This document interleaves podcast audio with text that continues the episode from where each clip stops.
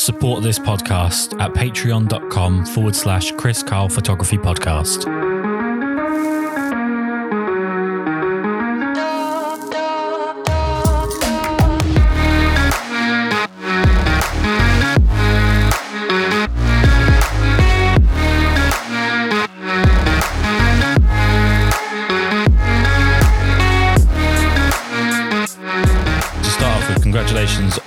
Achieving your master's, but I'd love to ask you why photojournalism?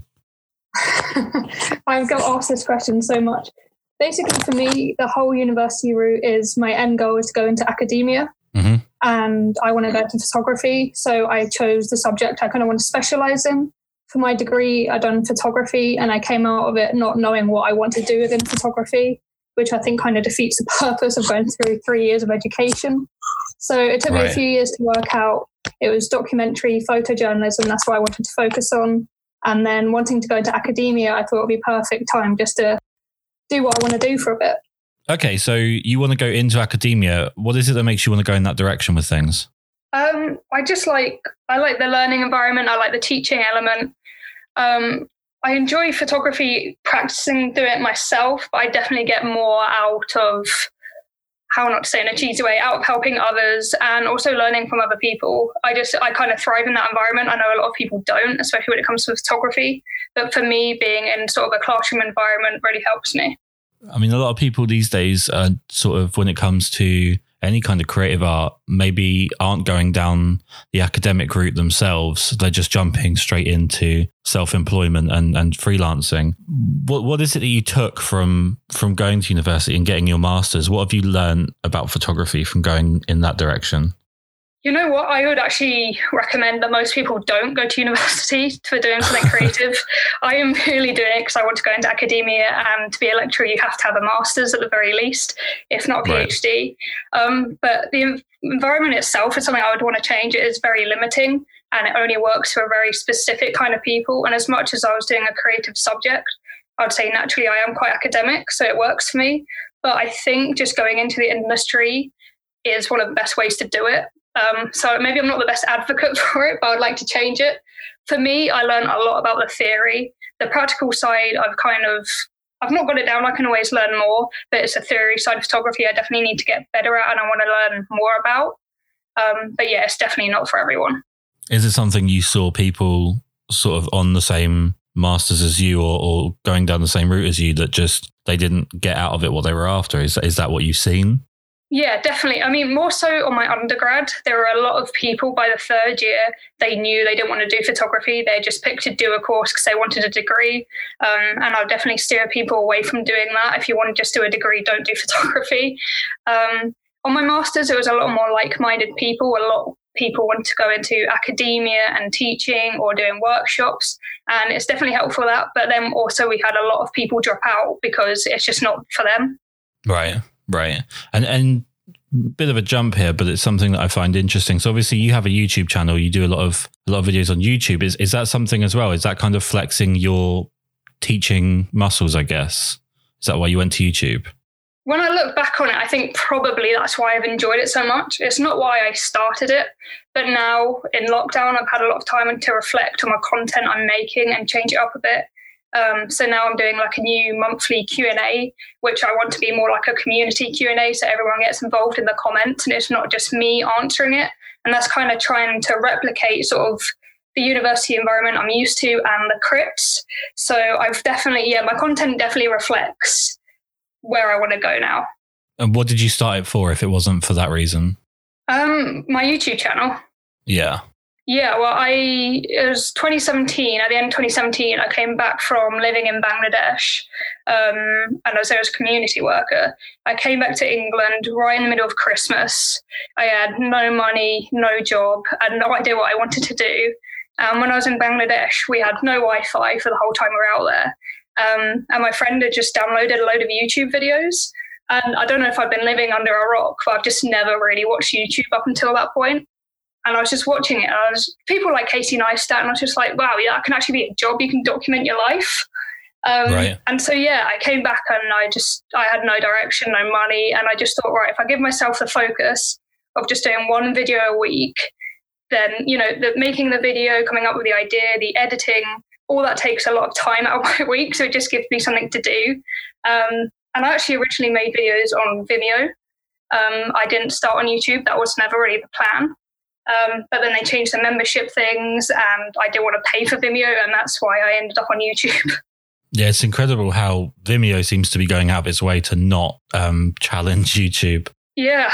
When it comes to YouTube, obviously, I'm, I'm assuming you're now a little bit more engrossed in it. Um, do you feel like it's something that, generally speaking, for the community is good for photography? Um, I think it's twofold. I think generally, yes. Um, I think there's a lot of people, and I've probably been guilty of this in the past, where you just want to make a video, so you do, and it's not necessarily helpful to anyone. You're kind of just keeping that consistency going. I think generally, if you know what you're looking for, if you're looking for a specific camera or film review, then it can be really good. Um, but I think it's hard to know what to watch and if people have the right intentions. It's kind of um, a situation where there's um, a lack of ability to validate the information, I guess, that's going out to people that don't know better. So there's people that are potentially going to learn the wrong way around of doing something. Or one of the one of the things that worries me with YouTube is that there's a lot of product endorsement that's kind of been hidden underneath the surface of other intentions. So it's made out to look like a review of something, and it's it's actually just a sales pitch from someone that's being paid to to sell a product. That that's what worries me a little bit with YouTube. If you don't mind me switching, I, I kind of want to blindside you with a question here, like a complete asshole. But you shoot film, but I've noticed that you don't shoot a tremendous amount of black and white. What what's what what don't you like about black and white film? Well, I'm, I'm changing that up. Now I've actually really got into black and white very recently. I honestly don't know. I've just always been, I kind of got drawn into the very much cult of the portrait. And I've been shooting that a lot for projects. And I got inside my head thinking, oh, if I shoot it in black and white and I want it in color, what am I going to do? Um, but then Kodak have hiked their prices up and everything's just getting more expensive. And black and white is one of the films which actually is staying quite consistent in price and developing it's quite a bit cheaper. So black and white is coming back to my practice, definitely. I mean, you've mentioned that the I quite like the terminology of the cult of portrait because I think that sounds pretty accurate. One thing I've noticed with your channel is you shoot a, a tremendous amount of weird photo stocks, um, uh, uh, film stocks. Sorry, what has what has been some of your favorites, and does that ever does it ever wind you up that you you're trying all of these different stocks and there's not like the consistency? You're, you know, is that something with YouTube that bothers you? Um, no, not really. I mean, for me, YouTube is just it's kind of turned into the space where I can try out these cool film stocks. Like I really like the Revolog stuff. Um, Sunstroke's really cool, Volvox. But for me, it's just where I can try out different stuff because actually, when I'm doing client work, I majority of the time I shoot in digital. So it's actually just a time for me to experiment. And most of the stuff I do is just personal on YouTube. It's not, you know, professional work. So I just like to try different stuff out. So why do you prefer film for, for personal and, and digital for your professional work? Professional work is just a lot more practical. I found a lot of clients like the fact they can see the photos as you're taking them, or you know, at the end of the day, a lot of clients aren't actually willing to wait, you know, a few days for you to get it developed. Um, mm-hmm. And just I prefer taking my time with film. And yeah, it's just often not the logical or practical approach. Sometimes people do approach me for jobs and say, please, can you shoot it in film? And that's my favorite when it kind of crosses over. But generally, I kind of split the two just so in my head, I know digital client work is quite quick. Film, I just slow it down. I enjoy it. Something I've seen a fair bit is people that are creative in nature who then go into a creative field for their work tend to get quite stifled by um, having to hand over creative control to their clients. How do you deal with that? Uh, not very well. um, that was the biggest learning curve I had coming out of university. Um, it's such a controlled environment, university, and you're actually expected to fail and experiment. And then you go into the real world. Um, that's the opposite of what you're meant to be doing. I mm. realized that, I mean, my job before the whole sort of lockdown was um, video editing for a video production company. And I found that was the best way for me. It's not necessarily photography, it's creative, but I can follow the rules. I know what I'm meant to be doing. And then when I'm shooting photography, then I do have the control. I mean, you, you mentioning video work, and I noticed that you have like a reel on your website. Why video work as well as stills? I think just right now, it's really important to have as many skills as you can um, is such a competitive industry and it's just going to get worse with everything going on. mainly video. I just really enjoy it. I'm kind of boring. I like sitting down on Premiere every night and spending hours and hours editing. I don't know why I enjoy that side of things. It was always more of a hobby on the side of photography, and then it kind of just turned into a job. And I realized that that balance was right for me, but it's definitely not for everyone. Do you find it different in terms of like composition and storytelling to have so much more latitude with the amount of time someone's viewing your work when you've got video, or do you prefer stills still? I prefer video probably when it comes to storytelling. You've got a lot more room to articulate what you want to say. Like with my recent YouTube video, I done a photo essay, and just having that room to do more narration just really helped me. Articulating what I want to do is not necessarily my strong point. And I think sometimes my photography kind of gets lost in my ideas, and people try and find it hard to pick it out. Um, so storytelling, I find it easier with video, but there's just like working in the production company, you just see so much goes into it. It's not a one man band. And that's something definitely you have to learn that you're just a tiny cog in a very big wheel.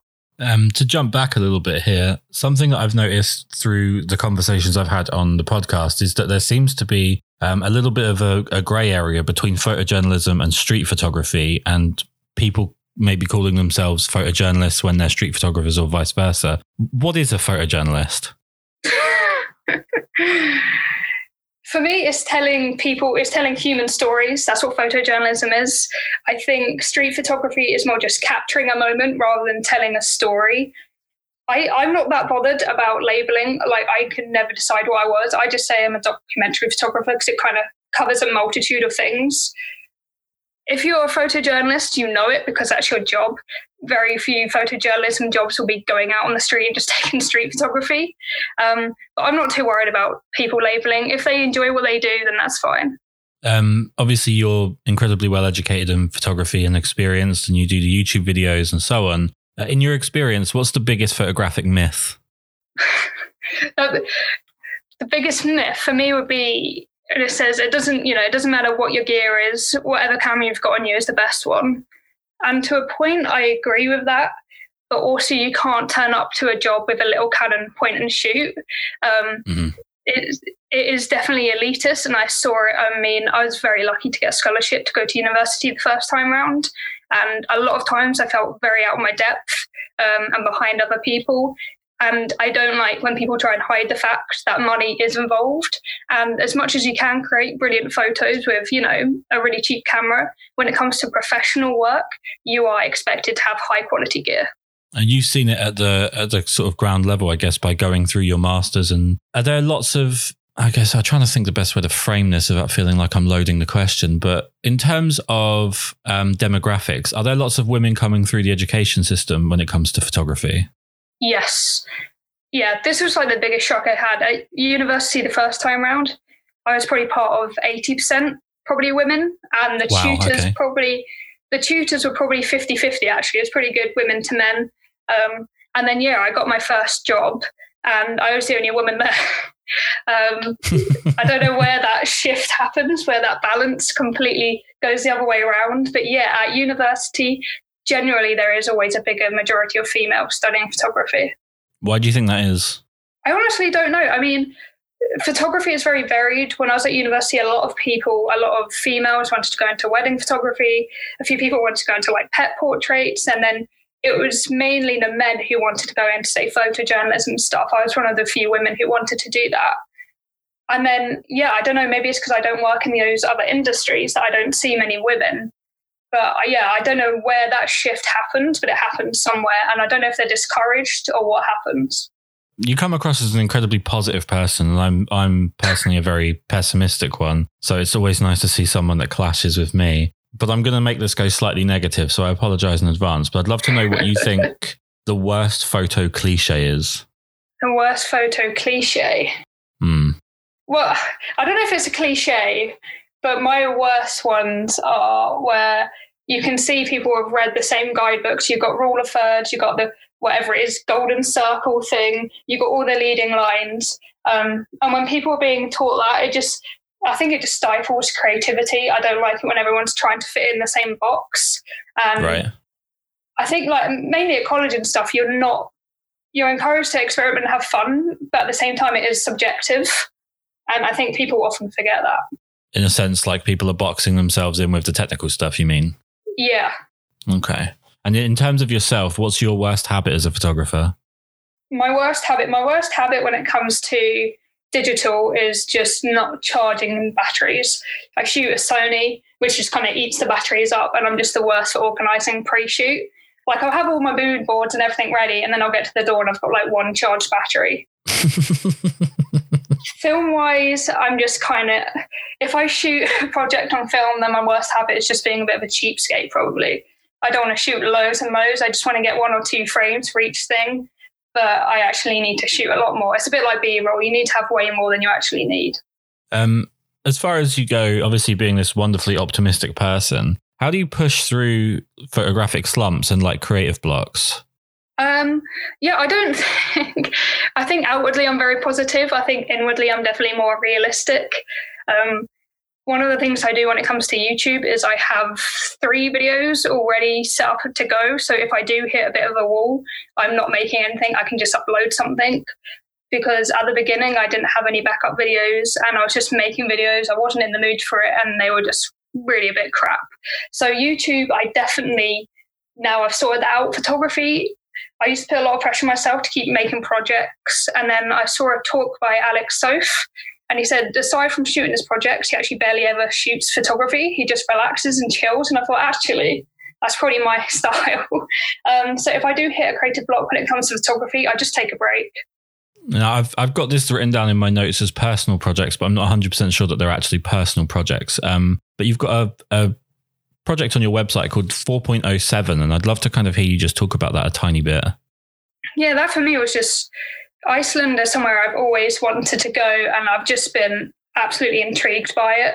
And yeah, the shortest day of the year there, they just have four hours, seven minutes of sunlight. So I went there for that day to capture it on black and white film on ISO 3, 3200 i think it was and yeah i'm just fascinated by their way of life i've always been very intrigued by sort of the more nordic and the colder countries and yeah that was it really it was just sort of fulfilling a want of mine through a photo like through a photography project was there a, like a tremendous amount of pre-visualization with that or was it something that you just kind of shot on site yeah not at all now i pre-visualize every project i do um, that one i just got there and decided what i wanted to do and are you happy with the way it turned out in that sense?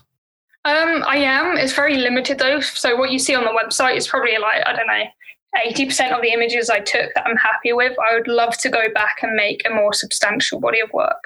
When it comes to another project of yours, the road has no beginning. I I don't like to frame other people's um, projects, so I'll just let you talk about that a little bit if that's okay. Yeah. So the road has no beginning. This is probably my first like I don't know how to phrase it, maybe my first proper project. Um, so it was quite a few months in the planning, and it's basically walking the Camino de Santiago, which I pronounce horrifically, which is a 800 kilometer long walk from southern France all the way to western Spain. And it's an ancient pilgrimage. I'm not actually religious, but the point of the walk for me is it goes through seven provinces, all of which will be affected by climate change. It already has been. And so for me, it was all about documenting the land.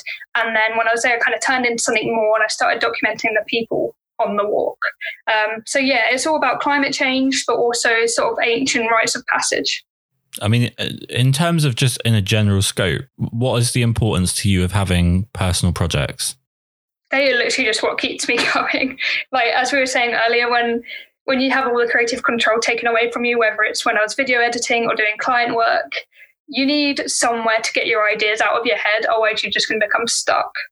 And I've noticed, I mean, it's tentative times, but it does feel like there's a socio-political element to the vast majority of the work that you do or that I see on your website. Is instilling your political views important to uh, your photographic voice? Um, that's very interesting, actually. I haven't really thought about it. I think it's not a conscious decision. I think it's kind of slowly seeping through. And with YouTube and Instagram, I've sort of recently gained a few subscribers and followers. And people have been asking me questions like that. And I do now feel more of a responsibility to be honest. I'm not going to hide what I think, but also I'm not going to push it. Um, mm. But definitely speaking up when you disagree with something, like I will always do that. Something I actually had said to me by a photographer in a private message over a previous podcast that I had was that um, in his in his words, a photojournalist shouldn't be coloring the content that they're covering in the sense that they shouldn't be imparting a political opinion or, or a viewpoint onto their documentation of something. Is that something you agree with? I mean, to a point, but can you ever really be purely objective?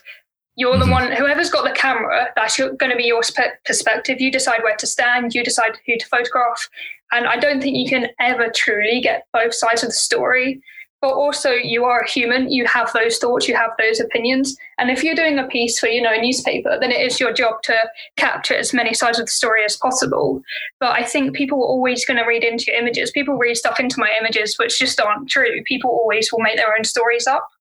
Yeah no 100% i've um I've had something similar, which is absolutely ridiculous because I don't do anything close to even being photojournalism or political. I photograph weddings and portraits, and I've had people throw political arguments at my work. So I guess it's just interpretation that people want to lay out there. Uh, I think this week we saw Olympus get sold off, and and that's now I think pretty much going to cease manufacturing cameras. It looks like. How do you feel about the shape of photography at the moment? Because it feels like a lot more people are doing it, but the camera companies themselves all seem to be struggling. Yeah. So, like on the one side, you've got Olympus, and then you've got Kodak hiking their prices up to sustain, you know, with all this extra demand. And yet you kind of feel like, especially film photography, you're kind of stuck in the middle. Um, and I feel more than ever, I mean, I shoot obviously digital and film, and I think it will push some people to go back to digital. Um, again, it kind of makes it a bit more elitist. Can you afford film photography? Can you afford to do it? I think film photography will definitely survive and it will start to thrive. But I think it's going to take time, especially with what's going on in the world at the moment. I don't think it's people's priority to sort out the film industry. Um, mm. I love it, so I always do it, but it just depends how much I'll do it, I think.